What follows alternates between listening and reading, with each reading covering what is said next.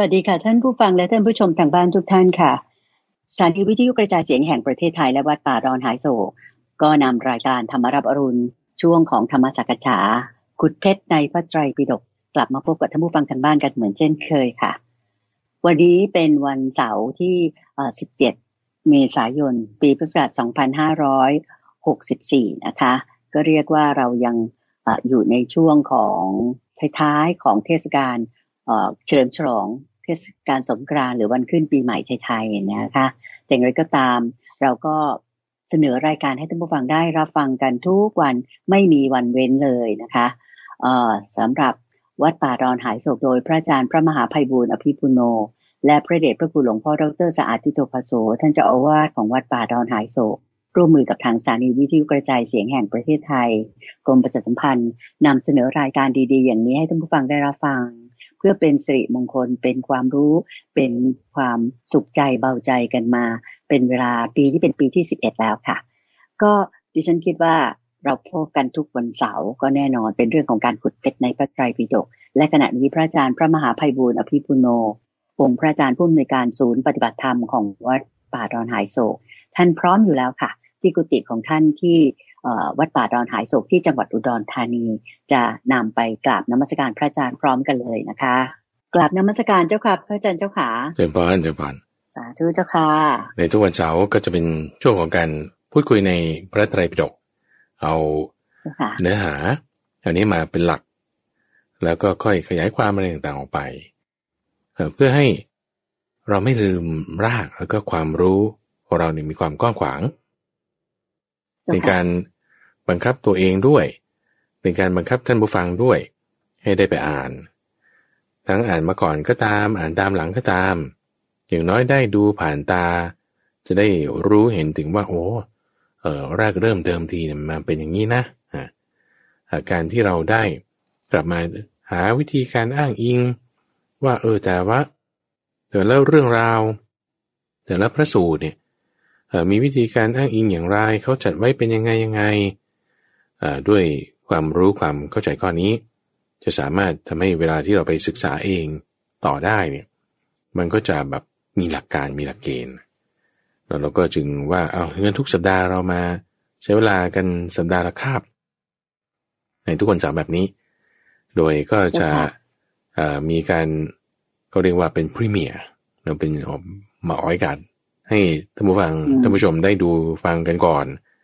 ตั้งแต่วันศุกร์ตอนสองทุ่ม แล้วหลังจากการออกอากาศแล้วก็จะมีการพูดกันท้ายรายการผ่านทางคลับเฮาส์ทุกวันศุกร์สามทุ่ม แล้วก็เนื้อหาของขุดเพชรในพระไตรปิฎกนี้ก็จะโดยปกติจะอยู่ในทุกวันเสาร์ทางสถานีวิทยุกระจายเสียงแห่งประเทศไทยท่านผู้ชม ที่สามารถดูวิดีโอได้ จริงๆ ถ้าไปดูที่เว็บไซต์ d o n h a i s o f m หรือว่า Facebook Fanpage ก็จะเห็นภาพด้วย เจ้าค่ะ โดยภาพนั้นก็จะมีตัวอักษร หมายถึงว่าตัวเนื้อหาพระสูตร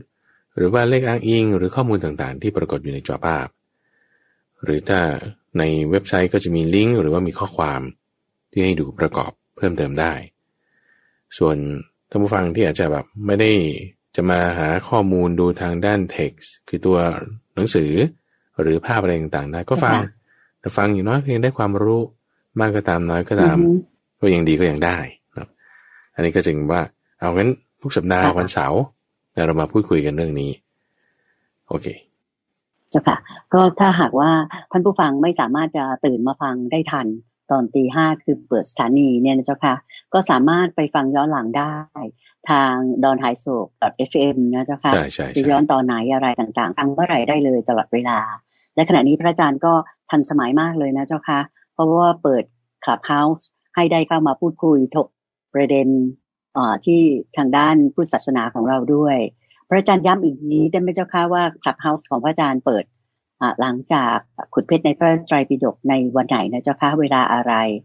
วันศุกร์สามทุ่ม รอบ premiere ตอนคืนวันศุกร์สามทุ่มเจ้าค่ะคือคือเราจะมีวิดีโอในรอบ premiere ในวันศุกร์สองทุ่ม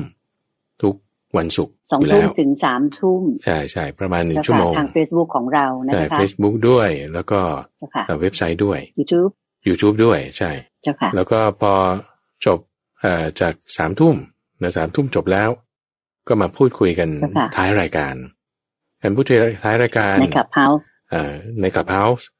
ก็เพื่อที่จะอัปเดตข้อมูล เพราะว่ารายการของเราเนี่ยเป็นรายการบันทึกเทปเนี่ยบันทึกล่วงหน้า ซึ่งบางทีแบบกว่าจะได้พูดอะไรที่มันสดๆเนี่ยมันก็จะเลยไปแล้วหลายสัปดาห์อ่าทีนี้ก็เลยอยากจะมีสักคาบหนึ่ง section หนึ่งที่เป็นการอัปเดตที่ค่อนข้างจะทันสมัยหน่อย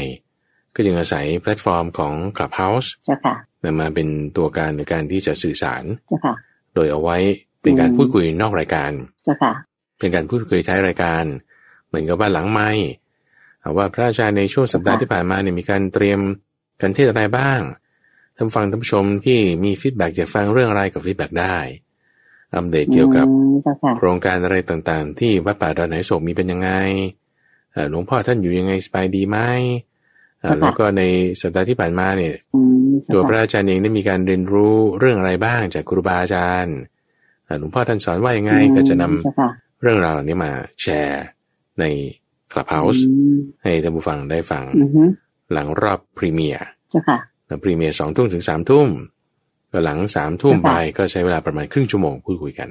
ทุกวันศุกร์นะเจริญพรเจ้าค่ะกราบขอบพระคุณเจ้าค่ะ ก็เรียกว่าในทุกช่องทางของโซเชียลมีเดียหรือโซเชียลเน็ตเวิร์กเนี่ยวัดป่าดอนหายโศกโดยพระอาจารย์พระมหาไพบูลย์อภิปุณโณก็เปิดไว้ทุกช่องทางไม่ว่าอันไหนที่ ทันสมัยและสามารถติดต่อสื่อสารถึงท่านผู้ฟังและท่านผู้ชมได้นั้น ท่านก็เปิดไว้ให้หมดเลยนะคะ ก็หวังใจว่าท่านผู้ชมก็คงจะได้ติดตามรับฟังธรรมะดีๆจากพระอาจารย์กันเป็นประจำนะคะ ทีนี้มาย้อนถึงวันนี้ของเราจะเป็นการขุดเพชรในพระไตรปิฎกต่อนะเจ้าค่ะพระอาจารย์เจ้าค่ะใช่เป็นพระสูตรเกี่ยวกับอะไรเจ้าคะนะที่เตรียมไว้วันนี้ก็ต่อเนื่องกันมา จากในสัปดาห์ที่แล้วอตอนนี้เราอยู่ในหมวดสี่ข้อ คือจตุการนิบาตธรรมะสี่ข้ออ่าก็ขึ้นวรรคที่ห้าละตั้งแต่ข้อหนึ่งถึงข้อสามสิบแล้วข้อไปสี่สิบเราพูดกันจบไปแล้วสี่สิบข้อแล้ว ตั้งแต่มาในวรรคที่สี่นี้ใช้วันละครั้งละที่เรามาพบกันในประมาณห้าข้อ เราพูดกันมาแต่คราวนี้ก็ขึ้นวรรคที่ห้าเริ่มต้นข้อที่สี่สิบเอ็ดเริ่มต้นข้อที่สี่สิบเอ็ด ในวรรคนี้ก็จะชื่อวักว่าโรหิตัสสะโรหิตัสสะโรหิตัสสวรรคก็จะมีพระสูตรที่ highlight highlight ก็คือโรหิตัสสสูตร ซึ่งวันนี้คิดว่าเราจะไปให้ถึงจุดนั้น จะเป็นพระสูตรที่ห้าหรือที่หกในที่ห้าหรือที่หกในในเนื้อหาที่เราจะพูดวันนี้ข้อที่สี่สิบเอ็ดชื่อพระสูตรว่าสมาธิภาวนาสูตรแต่ว่าด้วยสมาธิภาวนามีสี่ประเภท สมาธิภาวนามีสี่ประเภท ถ้าท่านผู้ฟังฟังในช่วงของคลังพระสูตรนะในสัปดาห์ก่อนๆจะมีอยู่พระสูตรหนึ่งที่ชื่อว่าสังคีติสูตร สังคีติสูตร ที่ท่านพระสารีบุตรเนี่ยได้มีการยกธรรมะสี่ข้อบอกว่าธรรมะหมวดที่พระพุทธเจ้าได้แบ่งไว้เป็นสี่ข้อเนี่ยมีดังนี้อย่างนี้หนึ่งในสี่ข้อนั้นเนี่ยก็จะ ที่เราจะพูดถึงวันนี้มีสองข้อ คือสมาธิภาวนาสี่ประเภท แล้วก็วิธีการตอบปัญหาอยู่สี่ประเภท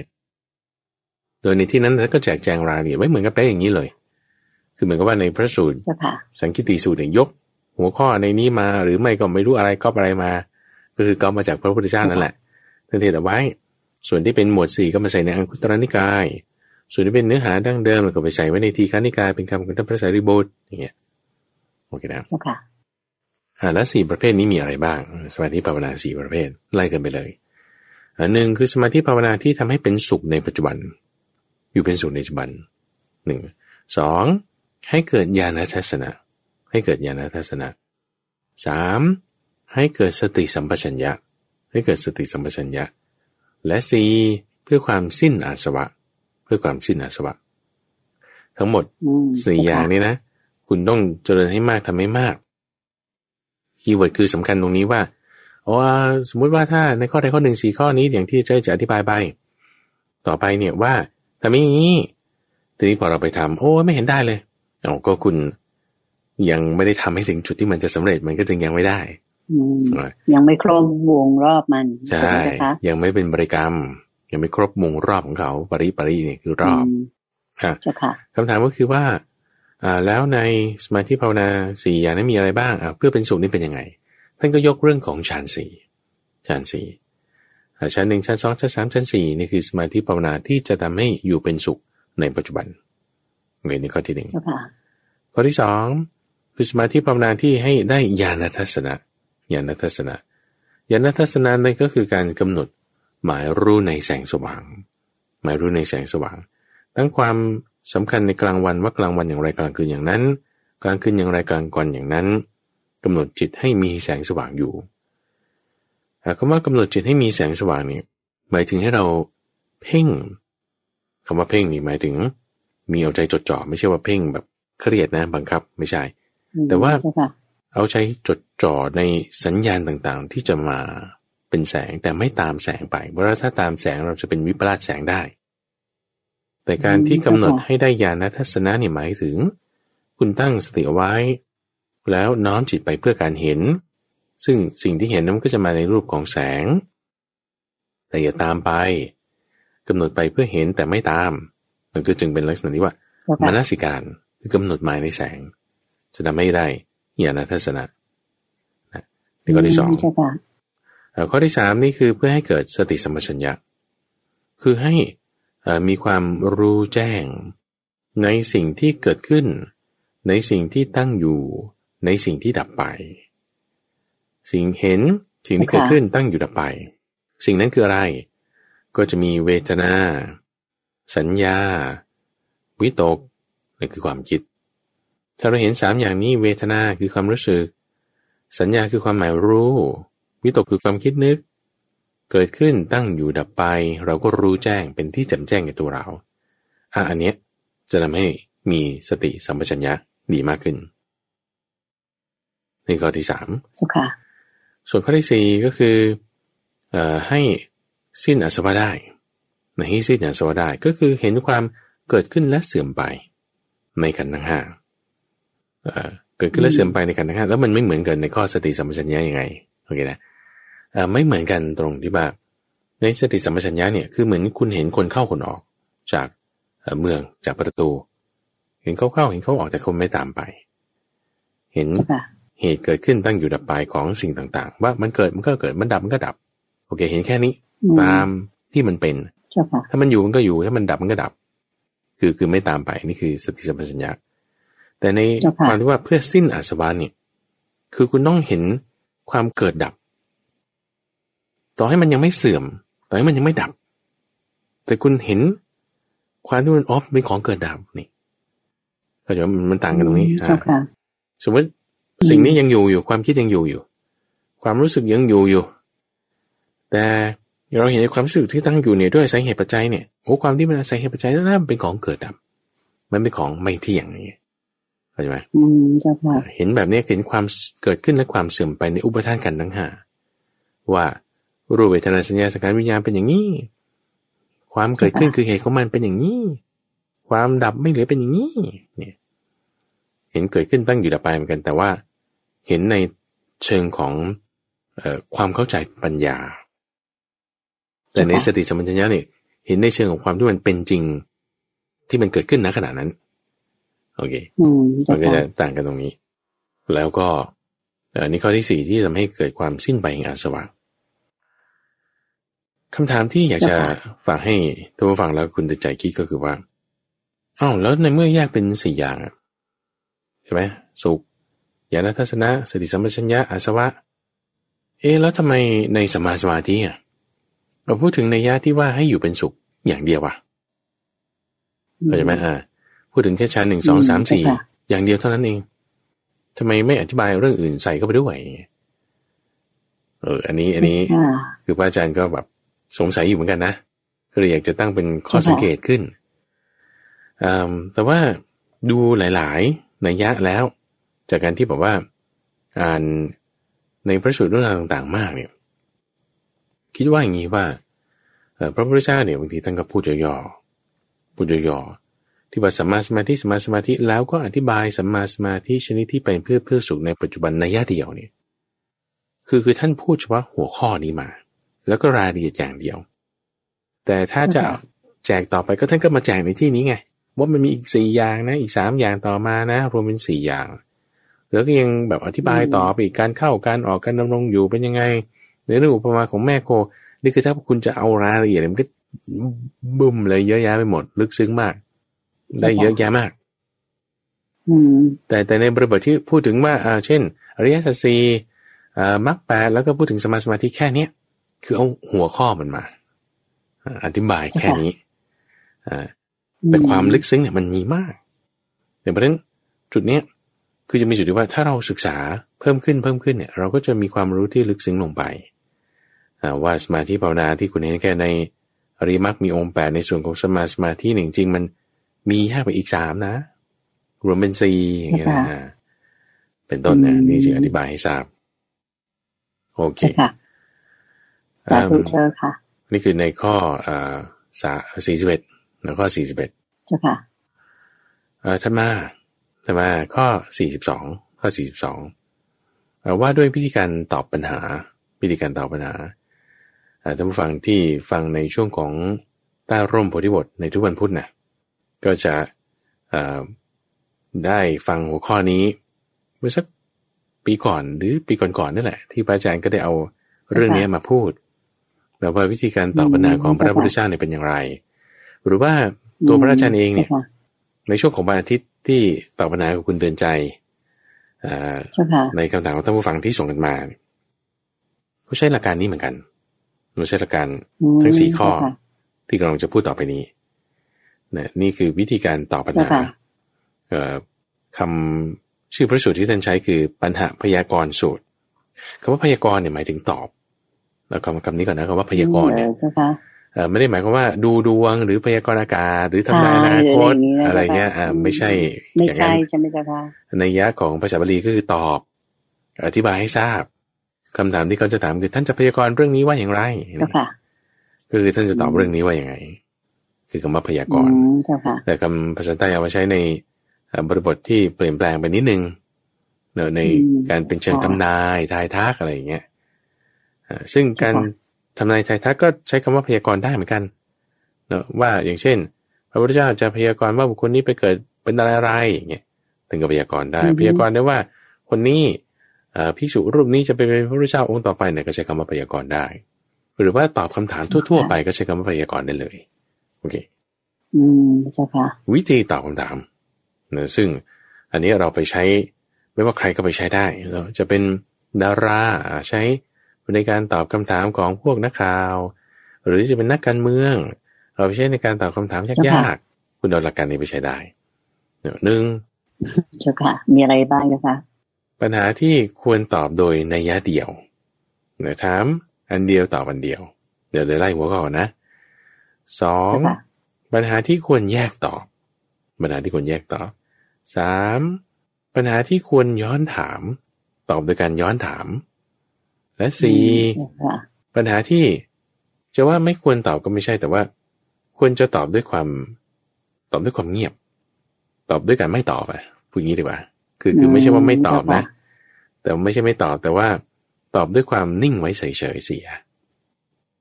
โอเค เป็นยังไงเรามาทำความเข้าใจไปทีละข้อตอบในแง่เดียว ถามในแง่เดียวตอบในแง่เดียว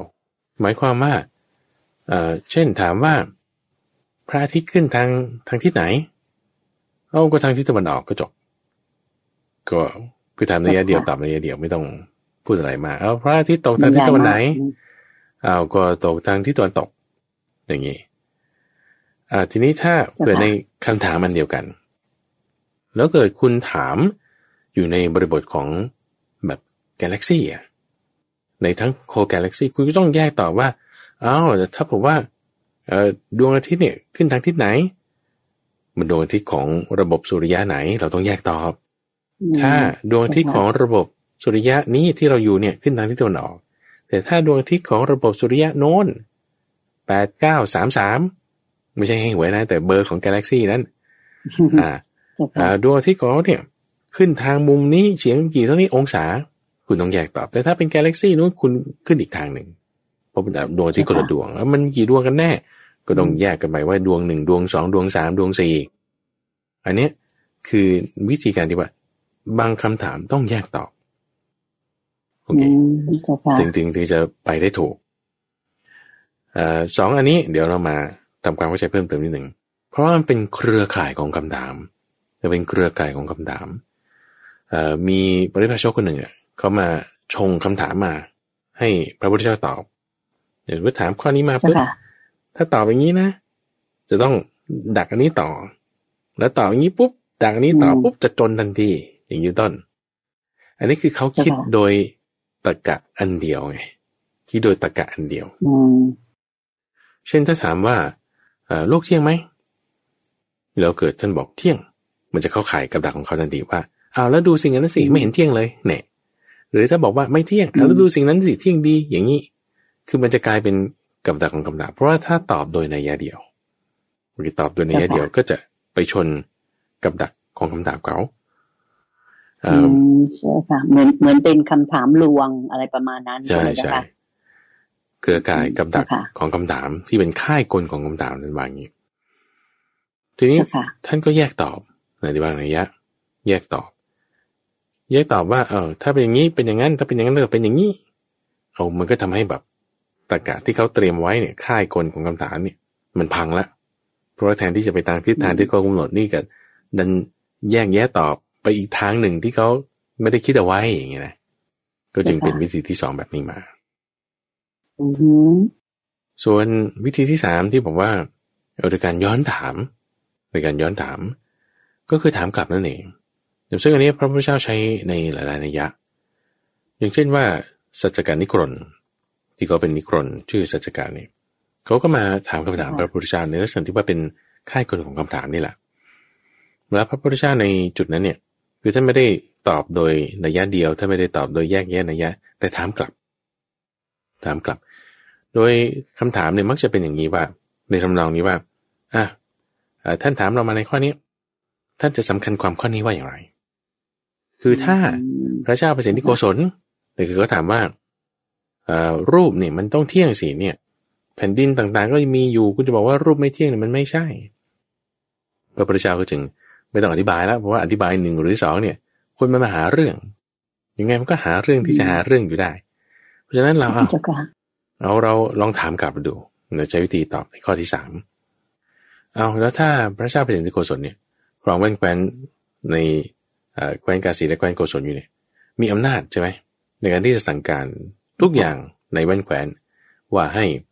คนนี้ตายให้คนนี้อยู่เก็บภาษีเท่านั้นเท่านี้คือมีอำนาจ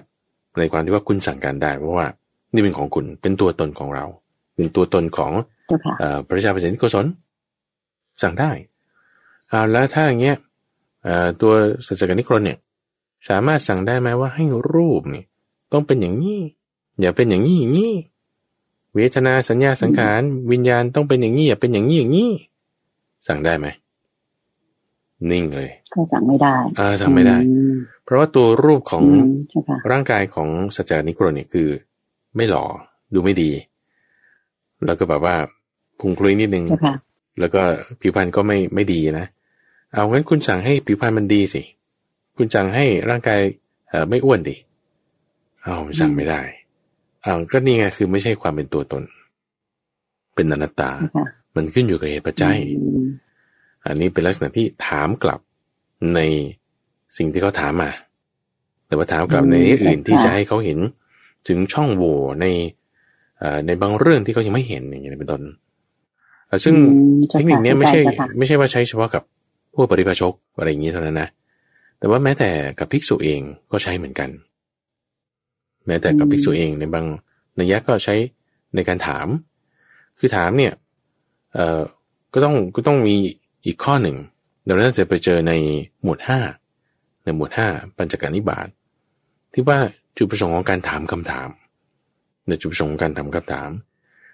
หนึ่งถามเพื่อบางทีก็ถามเพราะฟุ้งซ่านบางทีก็ถามเพราะอยากรู้บางทีก็ถามเพื่อว่า ถ้าเผื่อไม่รู้จะได้บอกข้อที่ถูกต้องให้ค่ะนี่พระพุทธเจ้าใช้บ่อยนะเจ้าค่ะอ่าใช่ใช่ที่จะใช้บ่อยในการที่ว่า คือตัวพระพุทธเจ้าเนี่ยไม่ได้มีข้อที่ไม่รู้อยู่แล้วไงอ่าก็จะถามเพื่อ จะถ้าตอบไม่ถูกจะจะบอกให้เราจะใช้กับภิกษุทั้งหลาย เช่นถามว่ารูปเนี่ยเที่ยงหรือไม่เที่ยง ซึ่งท่านก็รู้อยู่แล้วมันไม่เที่ยงใช่ไหมเป็นคำสอน แต่เพราะเป็นการดริลดริลนี่คือหมายถึงทดสอบ ทดสอบ รูปเที่ยงหรือไม่เที่ยงอ่าถ้าตอบว่าเที่ยงเอาไหน เที่ยงยังไงก็จะถามต่ออีกเพื่อให้เห็นข้อที่ไม่เห็น ถ้าตอบว่าเที่ยงอะถูกไม่ต้องแก้อย่างนี้ต้น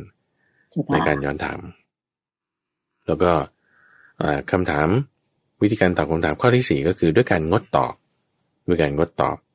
คือไม่ตอบคือนิ่งๆไปเสียก็ทำไมถึงมีการถามคำถาม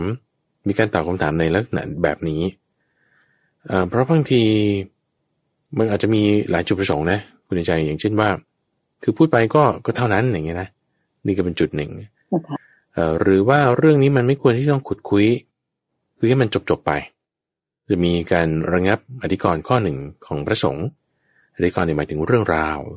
เรื่องราวที่มันจะเป็นเรื่องราวขึ้นมาแล้ว ถ้าขุดคุยไปเนี่ยมันจะแบบเรื่องเยอะอันนั้นก็มีคำที่เขาใช้ว่าระเบียบอันกลบไว้ด้วยยาเยปุยสิกา คือมันก็เรื่องนี้ให้มันจบจบไปซะไม่ต้องพูดถึงอีก ไม่ต้องคุดคุยขึ้นมาอีก จบไปจบค่ะอ่านี่ก็คือแบบไม่ต้องตอบ ตัวอย่างเช่นว่ามีพราหมณ์คนหนึ่ง ที่เขามีความรู้ว่าคนที่ตายไปเนี่ยไปเกิดเป็นอะไรปรากฏว่ามีเพื่อนเขาเนี่ยที่รักษาศีลอย่างดีเลย แต่ปรากฏตายไปแล้วไปตกนรก อีกคนหนึ่งกินเหล้ากินอะไรบ้าง รักษาศีลไม่ค่อยดีไปเท่าไหร่ แต่พอตายแล้วเอ้าไปเกิดบนสวรรค์เนี่ยคนนี้เขามาถามพระพุทธเจ้าเนี่ยพระพุทธเจ้าไม่ตอบ นิ่ง เงียบ เป็นต้นเจ้าค่ะ อันนี้ก็ในยะหนึ่งอ่าคือที่ไม่ตอบเนี่ยเพราะว่า ป้องกันไม่ให้พราวในสับสน ในความที่ว่าจิตสุดท้ายเป็นยังไงนี่นะ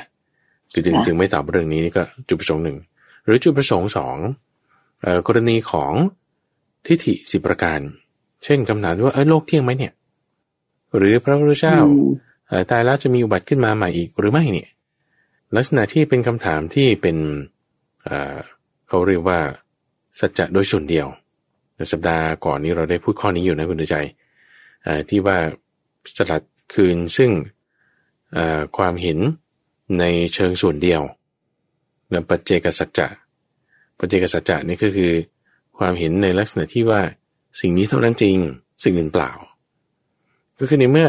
เขาต้องใจว่าอันนี้เท่านั้นจริงอะแล้วเขาจะมาถามทำไมอีก อต่อไปมันก็มันไม่มีค่าที่จะเถียงไปด้วยว่าเข้าใจไม่ได้อ่าก็งดต่อไปซะแบบนี้ก็ก็ด้วยในข้อห้าสิบสองโอเคเจ้าค่ะต่อไปข้อสี่สิบสามแล้วก็ข้อสี่สิบสี่อันนี้นี่จะมีเนื้อหาเหมือนกันเลย โดยข้อ43เนี่ยยกถึงบุคคล ข้อ44เนี่ยยกถึงคุณธรรมคุณธรรมที่ว่าทั้งดีและไม่ดี 43นี่พูดถึงบุคคลที่มีคุณธรรมนี้นะ43นี่ชื่อว่า ปฐมโกทะคารุสูตรว่าโดยบุคคลผู้มักโกรธ สูตรที่หนึ่งแล้วก็สูตรที่สองนี่คือเนื้อหาเหมือนกันโดยพูดถึงบุคคลสี่ประเภทว่ามีอยู่ในโลก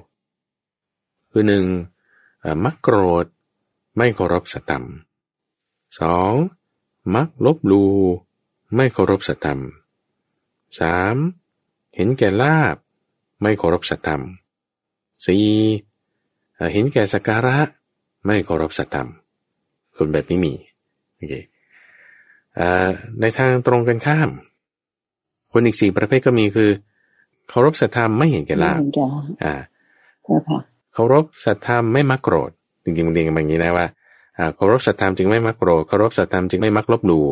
เคารพสัตธรรมจึงไม่เห็นแก่ลาบเคารพสัตธรรมจึงไม่เห็นแก่สักการะ โอเคนี่มันมันมันกลับกัน ถ้าเราคิดว่าเราเก่งเนี่ยเราก็ลบหลู่คนอื่นแสดงว่าคุณไม่เห็นแก่สัตธรรมแล้วนะเออในขณะที่ถ้าเราเห็นแก่สัตธรรมเนี่ยโอ้ยเราจะแบบไม่ต้องการให้คนอื่นเขาเห็นว่าเราเก่งเราดีเลิศเราก็คือเป็นผู้ที่จะไม่ลบหลู่คนคนอื่น จะไม่มาโกรธเพราะว่าเราเห็นแก่สัธรรมก็จะอยู่ว่าอะไรเกิดก่อนอะไรเกิดหลังนั่นแหละ ถ้าเรามีความมักโกรธเกิดก่อน เราก็จะแสดงว่าคุณไม่เห็นแก่สัธรรมสำหรับไปอย่างนี้แล้วก็เลยแบ่งบุคคลตามความมักโกรธ ลบลูเห็นแก่ลาบหรือว่าเห็นแก่สักการะ มาเจาะในคุณธรรมข้อนี้สักนิดหนึ่งนะคุณใจนะซึ่งในในสี่ข้อนี้เราจะเห็นได้ว่ามันจะเหมือนกับอุบกิเลสสิบหกที่เราเคยผ่านมาถ้าจะไม่ผิดจะอยู่ใน เอกนิบาตที่ท่านไล่ไปทีละข้อละข้อละข้อแล้วก็เอาคุณธรรมพวกนี้พวกนี้มาใส่ไว้ใส่ไว้ใส่ไว้เรารวมทั้งหมดได้อุปกิเลสสิบหกอย่างความมักโกรธนี่ก็เป็นอย่างหนึ่งความมักโกรธนี่ก็คือแบบขัดเคืองอยู่เรื่อย ท่านเปรียบเหมือนกับ ฝีที่กลัดหนองโดนนิดเดียวเนี่ยโอ้มันมันเจ็บมันแสบบางคนเนี่ยพูดอะไรนิดหน่อยก็สะเทือนใจก็แบบโกรธฟุดเฟียสขึ้นมานี่ อันนี้คือลักษณะจิตที่เขามักโกรธมักโกรธเอ่อถ้าไม่มักโกรธก็ตรงกันข้าม มันก็จะแบบค่อนข้างชิวๆเย็นๆเอ่อสะเทือนอะไรนั่นนี่ก็จะเย็นอยู่ได้นี่ไม่มักโกรธแต่ไม่ก็เรื่องความลบหลู่ลบหลู่ก็คือยกตนข่มคนอื่นเอ่อไม่เห็นสิ่งที่เขาทำว่ามันดี เห็นสิ่งที่เขาทาว่ามันไม่มีค่ามีค่าน้อย อย่างเช่นว่า คุณทำอาหารไปวัด คุณทำขนมหรือทำผัดอะไรหรือต้มอะไรมาสักอย่างหนึ่งแล้วเกิดเราเห็นแล้วบอกโอ้ยเนี่ย คนเขาไม่ชอบกินก็ล็อกเนี่ยพูดอย่างเงี้ยเนี่ยลบหลู่อาหารของเขา ลบหลู่ทานของเขาอย่างเงี้ยไม่ดี ไม่ดีใช่ไหมถ้าเห็นแก่พระสัทธรรม คือคุณเห็นธรรมะในจิตใจว่าโอ้นี่คุณมีศรัทธามากเลยเนี่ยอุตส่าห์ทำอาหารต่างๆเหล่านี้มาเนี่ยก็จะเห็นแก่สัตธรรมจึงไม่ลบหลู่โอเคเจ้าค่ะ ถัดมาในข้อที่สามที่พูดว่าเห็นแก่ลาบเนี่ยเขาไม่เห็นแก่ลาบนี่คือการได้ เห็นแก่แบบสิ่งที่จะเกิดขึ้นเป็นสิ่งของเป็นปัจจัยเป็นเงินทองเป็นนั่นนี่ เห็นแก่ตรงเนี้ยมากกว่าเห็นแก่สัตธรรม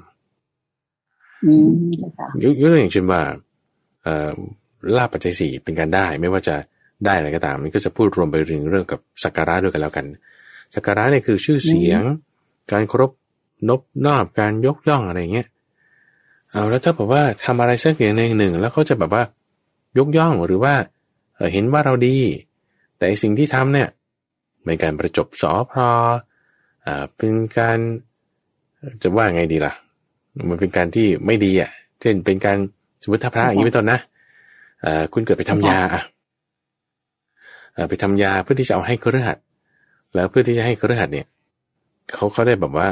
ยกย่องบ้างหรือว่าหายจากโรคบ้างอะไรอย่างเงี้ย อ่า ซึ่งการเอายาให้เนี่ยมันมันมันมันไม่ถูก เป็นเรื่องดี ไม่ถูกไง ไม่ถูกอ่าไม่ถูกในสำหรับความเป็นพระ เพราะว่าพระเนี่ย ไม่ได้เป็นหมอยาหรือว่าพระไปทำอาหารให้อย่างนี้เป็นต้นเนี่ย ซึ่งพระนี่ก็ไม่ได้ คือคือไม่ทำอาหารไม่ถูกแล้วไงความเป็นพระเนี่ยไปปรุงอาหารเนี่ยก็ไม่ถูกแล้ว แต่ถ้าทำเพื่อในความที่ว่าให้เกิดลาบนี่อันนี้แสดงว่าไม่เห็นแก่พระสตรรม ลาบนี่หมายถึงว่า ให้ให้ได้สิ่งใดสิ่งหนึ่งมา หรือให้เกิดสการะว่าเขาจะต้องยกย่องอะไรเงี้ยอันนี้ไม่เห็นแก่สตรรม แต่ถ้าเห็นแก่สตรรมนะคุณจะไม่เห็นแก่ลาบคำว่าเห็นแก่สตรรมไม่ใช่หมายความว่า คุณไม่ช่วยเหลือคุณก็ช่วยเหลือใช่ไหมเราอาจจะเห็นเคสที่พระไปช่วยทำอะไรสักอย่างหนึ่งในช่วงน้ำท่วมเข้าใจไหมคุณเดชที่ว่าช่วยเหลือชาวบ้านนะด้วยบางกรณีบางเคสเขาเห็นว่าทำไมทำกับข้าว อย่างนี้นะ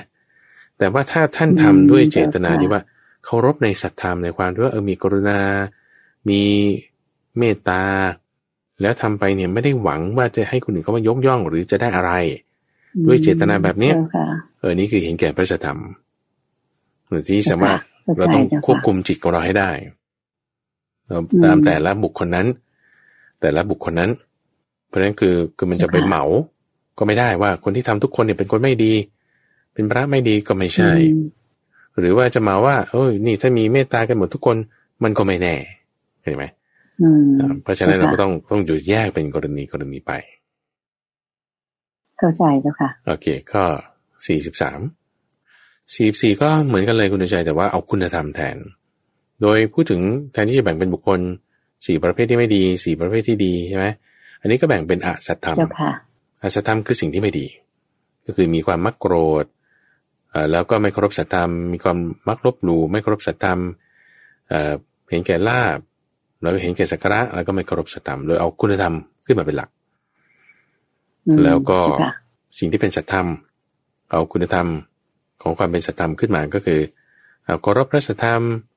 ไม่มักโกรธเคารพพระสัทธรรมไม่มักลบหลู่เคารพพระสัทธรรมไม่เห็นแก่ลาบเคารพพระสัทธรรมแล้วก็ไม่เห็นแก่สักการะในทั้งสองพระสูตรนี้ก็จะมีส่วนที่ แตกต่างกันแล้วก็น่าสนใจคือตรงส่วนที่เป็นคาถาท้ายพระสูตรคาถาท้ายพระสูตรเนี่ยคืออยากจะฝากให้ท่านผู้ฟังเนี่ยไปอ่าน อ่านดูเพราะว่ามันเป็นเหมือนกับเป็นการสรุปเนื้อหาส่วนของพระสูตรข้างบน เราก็จะมีเนื้อหาที่แบบเพิ่มเติมขึ้นมา โดยในเนื้อหาส่วนที่เป็นพระสูตรที่ว่าน่าสนใจในทั้งสองข้อนี้ก็คือว่าท่านเปรียบไว้เหมือนกับการหว่านพืชเดี๋ยวที่หว่านไว้ในนาที่ดี หรือในนาที่ไม่ดีในงานนาที่ไม่ดีเนี่ยก็จะออกมาไม่ดีนั่นเปรียบเหมือนกับว่าเราทำสิ่งที่ไม่ดีนั่นคือเป็นคนมักกรดลบหลู่พวกนี้เอ่อก็จะไม่ทำให้มีธรรมะที่ดีงอกเงยงอกงามขึ้นมา คือเหมือนกับว่าหว่านพืชไว้ในนาที่ไม่ดีส่วนถ้าเผื่อว่าเราประกอบด้วยพระธรรมสิ่งต่างๆที่ดีก็จะงอกเงยงอกงามขึ้นมา แล้วก็ไม่ว่าจะคนที่ปฏิบัติในทั้งอดีต อนาคตปัจจุบัน ก็จะสามารถที่จะทำให้มันดีได้ถ้าสร้างเหตุปัจจัยที่ถูกต้องดีงามดีในข้อ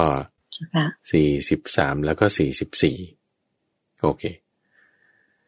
เจ้าค่ะถัดมาวันนี้ก็จะไฮไลท์ในพระสูตรนี้แหละ ที่จะพูดถึง อันนี้จะเป็นข้อสุดท้ายที่เราจะพูดในวันนี้ คือข้อสี่สิบห้าสี่สิบห้าเจ้าค่ะสี่สิบห้าแล้วก็สี่สิบหก ซึ่งก็เป็นเรื่องของเทวดาชื่อโรหิตัสสะโรหิตัสสะซึ่งเป็นชื่อในวรรคนี้เลย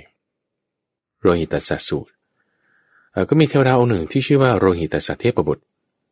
เขาเข้ามาหาพระพุทธเจ้าอยู่ที่พระเชตวัน เข้ามาแล้วเนี่ยแบบสว่างไปทั่วเลยนะ เข้ามาแล้วก็มา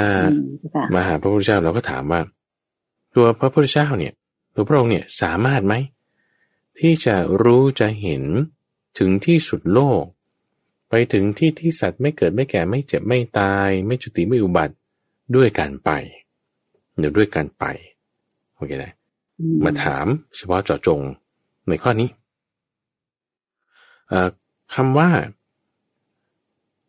ที่สุดแห่งโลก ที่ที่จะไม่เกิดไม่แก่ ไม่ตายไม่จุติไม่อุบัติ ก็คือนิพพานนั่นแหละ จะไปถึงที่สุด ที่มันจะเป็นอย่างนั้นเนี่ย ได้ด้วยการไปได้ไหมนี่นะนี่คือคำถามเฉพาะเจาะจง พระพุทธเจ้าบอกว่า เอ่อไม่ได้ เราไม่กล่าว คือคำว่าไม่กล่าวเนี่ยคือไม่ใช่ว่าไม่ได้นะคุณใจ แต่หมายความว่าคือมันพูดอย่างนั้นไม่ถูกคำว่าไม่กล่าวเนี่ยนะคือพูดอย่างนั้นเนี่ยไม่ถูกว่าคุณจะไปถึงนิพพานได้ด้วยการไป พูดอย่างนั้นไม่ได้แต่สิ่งที่ถูกก็คือ เราจะไม่พูดไม่ได้แหละว่า การที่จะไปถึงที่สุดแห่งโลกเนี่ยด้วยการไปเนี่ยคือพูดอย่างนั้นไม่ได้หมายความว่าไง เดี๋ยวเดี๋ยวเราเราทำความเข้าใจในทางพระสูตรก่อนนะ เราจะค่อยมาอธิบายจอดจงในในจุดนี้โรหิตศาสตร์เทพบุตรเนี่ยก็จึงบอกว่า ตัวเองเนี่ยก่อนที่จะมาเป็นเทวดานี่เป็นฤาษีมาก่อน เป็นฤาษีมาก่อน แล้วมีความปรารถนาที่จะ ไปถึงที่สุดแห่งโลกคือที่ที่เป็นดินแดนอมตะ ดินแดนที่แบบจะไม่แก่ไม่ตายนี่นะ ต้องการจะไปถึงที่แห่งนั้น ด้วยการไปให้จงได้ ด้วยการเดินทางไป ด้วยการเดินทางไปเอ่อแล้วก็เป็นบริษีที่มีฤทธิ์มีฤทธิ์สามารถเหาะได้ก็ว่านะนี่คือเทวดาตนนี้เล่าให้ฟัง ด้วยความเหาะได้ของเขาเนี่ย สามารถเหาะได้ เร็วและไกลคำว่าเหาะนี่คือหมายถึงกระโดดจ้ำไปทีหนึ่งวูบไป แล้วก็จ้ำไปหนึ่งวูบไปอย่างนี้เร็วด้วย เร็วเนี่ยเร็วถึงขนาดที่ว่า อาจารย์ผู้เชี่ยวชาญการยิงธนูขนาดหนักคำว่าธนูขนาดหนักเนี่ยคุณใจไหมว่า มันแข็ง เวลาที่คุณจะง้างเนี่ย มันจะแข็งมากในความที่มันแข็งเนี่ยคือหมายว่า tension มันเยอะ เวลาคุณง้างคุณต้องใช้พลังอย่างมากธนูนี้มันจึงหนัก พอคุณใช้พลังอย่างมากง้างขึ้นมันแข็งใช่ไหม tension มันเยอะใช่ไหมค่าเคมันสูง เวลาคุณปล่อยไปตึ้มปึ้งเนี่ย มันจึงไปได้ไกล ดีได้เร็วธนูขนาดหนักนี่จะใจคำว่าอย่างนี้นะสามารถที่จะยิงธนูขนาดหนัก ไปได้ เร็วด้วยไกลด้วยแม่นยำด้วยแต่แม่นยำถึงขนาดว่า ยิงทะลุลูกดานที่เขาเจาะเอาไว้ ได้โดยอย่างไกลได้อย่างเร็วเนาะโอเคคือคือคือแบบว่าเก่งมากอะ ในการยิงธนูไกลมากเร็วด้วย อะว่างี้นะถามว่าสามารถเคลื่อนไปได้ เร็วกว่าลูกลูกธนูนั้นด้วย โอเค ความเร็วนะ แล้วความไกลเนี่ย ไกลขนาดมหาสมุทรด้านตะวันออก ถึงสมามหาสมุทรด้านตะวันตก กระโดดที่หนึ่งกระโดดที่หนึ่ง ทั้งเร็วและไกลขนาดนี้ เอางั้นต้องการจะเดินทางเพื่อที่จะไปให้ได้ไกลที่สุดไปถึงขอบโลกที่ที่มันจะแบบว่า ไม่แก่ไม่เจ็บไม่ตายเนี่ยมันมีไหมไปหาดูด้วยการไปเดินทางแบบนี้ คือคือบางคนเขาจะบอกว่า เอาคุณเดินทางรอบโลกเนี่ยเพื่อที่จะหาประสบการณ์ ก็จะว่าคือแบบว่า หาที่ที่มันจะแบบเอ่อที่ที่มันจะแบบไม่เคยมีใครค้นพบมาก่อนอะไรเงี้ยจริงๆมันจะไม่ใช่ไปหาข้างนอกแต่มันต้องเจออยู่ข้างใน โอเคเอ่อ ปรากฏว่าตั้งใจว่าจะทำอย่างนี้ จะเดินทางนี่คือความสามารถของเขาเป็นอย่างนี้ ก็จึงออกเดินทางคือจะออกเดินทาง การออกเดินทางของโรหิตศักดิ์ฤาษีเนี่ยในส่วนที่เป็นการอธิบายนะคุณเดชก็อธิบายไว้ว่า สมัยนั้นเป็นสมัยที่คนมีอายุยืนมากเดี๋ยวคนมีอายุยืนมากแต่ฤาษีคนเนี้ย คือเป็นช่วงท้ายๆแก่แล้วใกล้จะตายแล้ว สมมติคนอายุแปดหมื่นปีนะนี่ก็เล่าให้ฟัง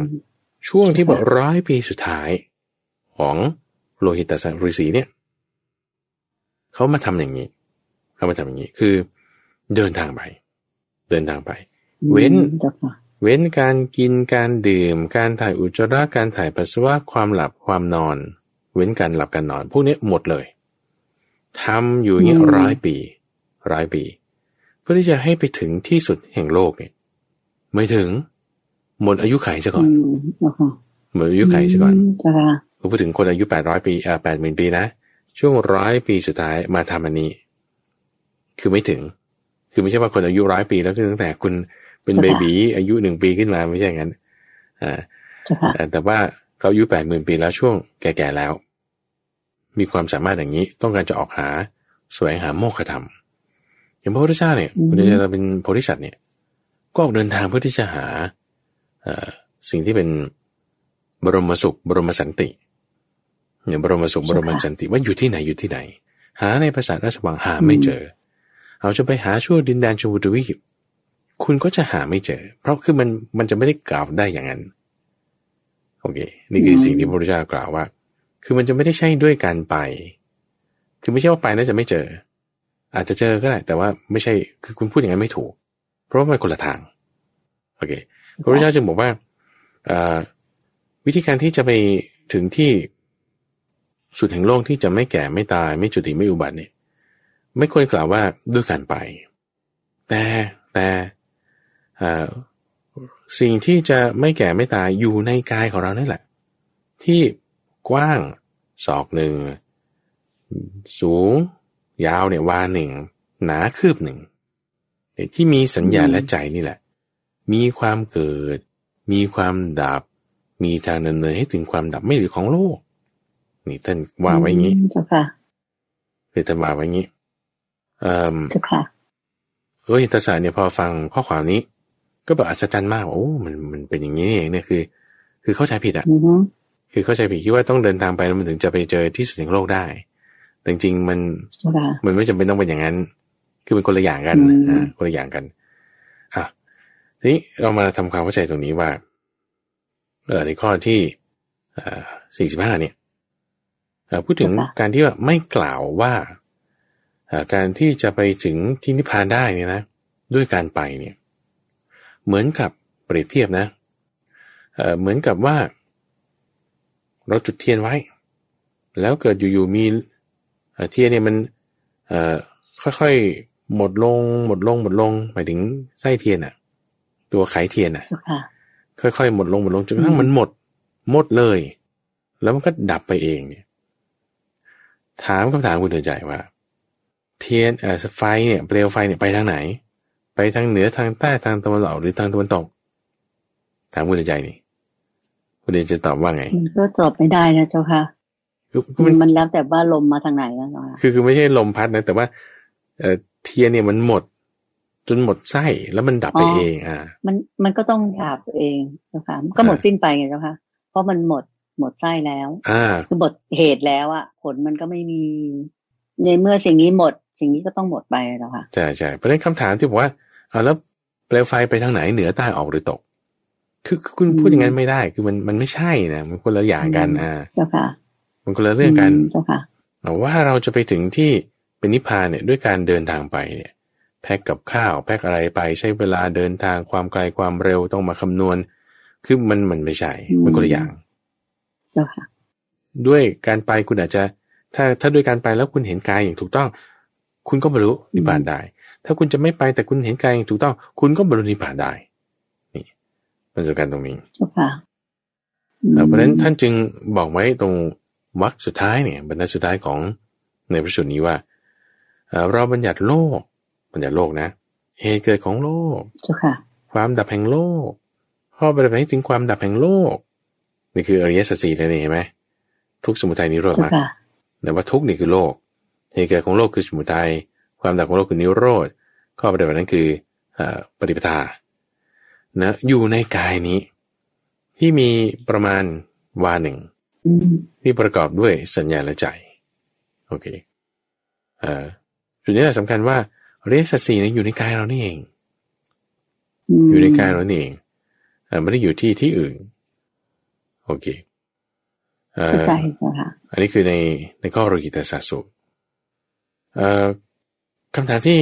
ประเด็นที่น่าสนใจในที่นี้ก็คือว่า เอาถ้าอย่างนี้เนี่ย ไม่ใช่ว่าเราต้องออกเดินทางทำไมพระพุทธเจ้าถึงเรียกปฏิปทาวิธีการระเบียบการปฏิบัติเนี่ยว่ามัดคือทาง เขาจะหมายว่ามัดคือทาง เพราะนี่เป็นเป็นอุปมาที่ให้เกิดความเข้าใจ คือเพราะว่าคนคนทั่วไปนี่คิดว่าเราต้องออกเดินทางต้องทำอะไรสักอย่างหนึ่ง เพื่อที่ว่าจะจะเป็นทางให้ไป แต่ทางที่ไปคือมรรคเนี่ยมันต้องประกอบด้วยองค์ประกอบอันประเสริฐแปดอย่างนี่ไงคือไม่ใช่ว่าทางเหนือทางใต้ ไม่ใช่ว่าเร็วช้า ไม่ใช่ว่าใกล้ไกล แต่องค์ประกอบอันประเสริฐแปดอย่างนี่ต่างหากที่เป็นจุดที่ ทำให้เกิดถึงนิพพานได้ถึงนิพพานได้ คือการดับเย็นแล้วก็ไม่ไม่มาเกิดอีกนะเจ้าค่ะเจ้าค่ะคือการดับสิ้นไปเจ้าค่ะ หมดสิ้นซึ่งอาสวะทั้งหลาย ใช่ ซึ่งอันนี้เป็นองค์ความรู้ที่แปลกใหม่นะในสมัยก่อนนั้น ว่าถ้าจะมีใครมาพูดเรื่องที่เป็นเหมือนกับ เป็นซอฟต์แวร์เป็นความรู้เป็น จะพูดว่าปรัชญาก็ได้แต่เป็นปัญญาเนะ่ะ เป็นปัญญา ที่ที่ประกอบขึ้นมา เจ้าค่ะที่ที่เป็นสิ่งที่น่าสนใจก็จึงจึงเป็นเอเรียสัตสีขึ้นมาในข้อนี้ นี่คือในข้อสี่สิบห้าสี่สิบหกกับสี่สิบห้าในคุณเดินใจ เนื้อหานี่เหมือนกันเลย เนื้อหาเหมือนกันแต่ว่าเพียงแตกต่างกัน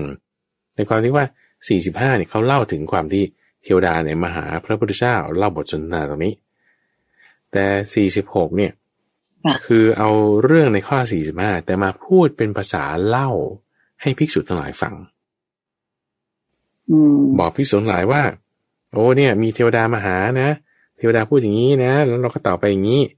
นี่ในข้อสี่สิบหกแต่ในข้อสี่สิบห้าเนี่ยเขาก็พูดขึ้นเลยเทวดาพูดขึ้นเลยพระพุทธเจ้าก็ตอบเลย คือเหมือนกับบุคคลที่หนึ่งกับบุคคลที่สองคุยกัน แต่ในข้อที่สี่สิบหกเนี่ยพูดในแบบว่าที่เป็นบุคคลที่สามเล่าให้บุคคลที่สามคือภิกษุทั้งหลายเนี่ยฟังคือเนื้อหาเหมือนเดิมเหมือนกันคำถามก็คือว่าเอาแล้วจตุการนิบาตนะ แล้วมันเอ่อสี่ข้อมันอยู่ตรงไหน อืมเจ้าข้อสี่หายไปไหนนะเจ้าค่ะหนึ่งสองสามสี่มันอยู่ตรงไหน ในพระสูตรอ่าข้อที่สี่สิบห้าหรือว่าสี่สิบหกนี้เอาเจ้าค่ะ ก็คิดว่าน่าจะอยู่ในอริยสัจสี่นี่ไง มันคือพูดถึงเรื่องอริยสัจสี่ในยักษ์ของโลกอริยสัจสี่ในในยักษ์ของโลก ใช้คำว่าโลกมาแทนคำว่าทุกใช้คำว่าโลกมาแทนคำว่าทุกทีนี้คำถามก็ต่อไปก็คือว่าเอาแล้วทำไมโลกมาถึงแทนคำว่าทุกแล้วทำไมโลกเนี่ยมาถึงเป็นกายของเราเข้าใจไหมคือถ้าเราจะพูดว่าโลกเนี่ยก็คือเขาเที่ยวจะไปแสวงหาโลก โดยการที่ออกเดินทางไป อย่างเช่นว่าเราสร้างยานอวกาศเพื่อที่จะไปโลกดาวอังคารเพื่อที่จะไปโลกพระจันทร์เพื่อที่จะไปโลกนั้นโลกนี้ นี่คือคุณไปหาโลกเข้าใจไหมโลกอื่นๆ แต่ว่าในที่นี้จะไปบอกโลกอยู่ในกายของเราอีกจุดหนึ่งที่เราทำความเข้าใจในข้อนี้ได้คนที่ปฏิบัติธรรมเนี่ยหรือว่าถ้าเราเข้าใจในตรกกะของเรื่องตาหูจมูกลิ้นกายใจเนี่ย เราจะเข้าใจอย่างนี้ว่า ภาพที่เราเห็นข้างนอกเนี่ยคุณใจหรือว่าเสียงที่ท่านผู้ฟังได้ฟังอยู่เนี่ย จริงๆเนี่ยมันไม่ใช่เสียงของพระมหาไปบุญ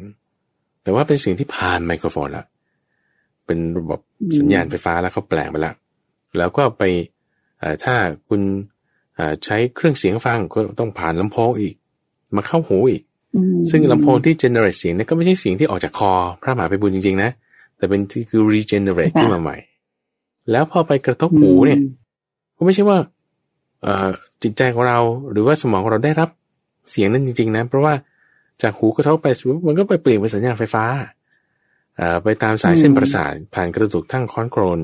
แล้วก็เข้าไปในสมอง เราเข้าใจเสียงเนี่ย เราเข้าใจสิ่งภายนอกเนี่ยจาก electrical signal ที่มาจากสัญญาณไฟฟ้าในระบบประสาทโอเคนะซึ่งมันต้องอาศัยหูตา จมูกลิ้นกายและใจของเรา ถึงเราถึงจะเข้าใจสิ่งภายนอกได้ว่า ภายนอกโลกนี้โลกหน้า โลกพระจันทร์โลกอังคาร มันเป็นยังไงยังไง ต้องผ่านตาหูจมูกลิ้นกายและใจนี่เหมือนกันหมดจุค่ะต่อให้คุณจินตนาการ ก็ต้องผ่านตาหูจมูกลิ้นกายใจ ต่อให้คุณไปเห็นจริง ๆ ก็ต้องผ่านตาหูจมูกลิ้นกายใจเพราะเอ้มันมันจึงถึงจุดที่ว่า เข้ามาในสุดๆแล้วก็คือตาหูจมูกลิ้นกายใจนั่นเอง ที่ว่าจึงเป็นโลกขอบเขตของโลกเนี่ย อยู่ตรงนี้ อยู่ตรงนี้ ถึงจะทำความเข้าใจได้ เจ้าค่ะ โอเคอันนี้คือในข้อสี่สิบห้าแล้วก็สี่สิบหกอย่างนี้ว่าเราก็จบกันตรงนี้ได้เชิญบานเจ้าค่ะ สาธุเจ้าค่ะ ก็คิดว่าวันนี้คงจะเรียนรบกวนพระอาจารย์ให้สักษาขุดเพชรในพระไตรปิฎกเพียงข้อนี้ก่อนแล้วกันนะเจ้าค่ะพระอาจารย์ค่ะพอจะต่อไปเดี๋ยวมันก็จะข้ามข้ามกันไป ไม่ไม่เรียกว่าไม่ลงกันได้เหมาะสมเหมาะเจาะนะเจ้าค่ะเจ้าค่ะเจ้าค่ะ ดังนั้นก็ถึงเวลาที่ดิฉันจะขอนำท่านผู้ฟังทางบ้านทุกท่านกราบขอบพระคุณและกราบนมัสการลา พระอาจารย์พระมหาไพบูลอภิปุโน และพระเดชพระคุณหลวงพ่อดรสะอาดทิโตภโสท่านเจ้าอาวาสของวัดป่าดอนหายโศกเพียงแค่นี้ค่ะ แล้วกลับมาพบกันใหม่ในสัปดาห์หน้าสำหรับการขุดเพชรในพระไตรปิฎกนะคะกลับขอบพระคุณและกลับนมัสการเจ้าค่ะพระเจ้าค่ะเจริญพรเจริญพรสาธุเจ้าค่ะ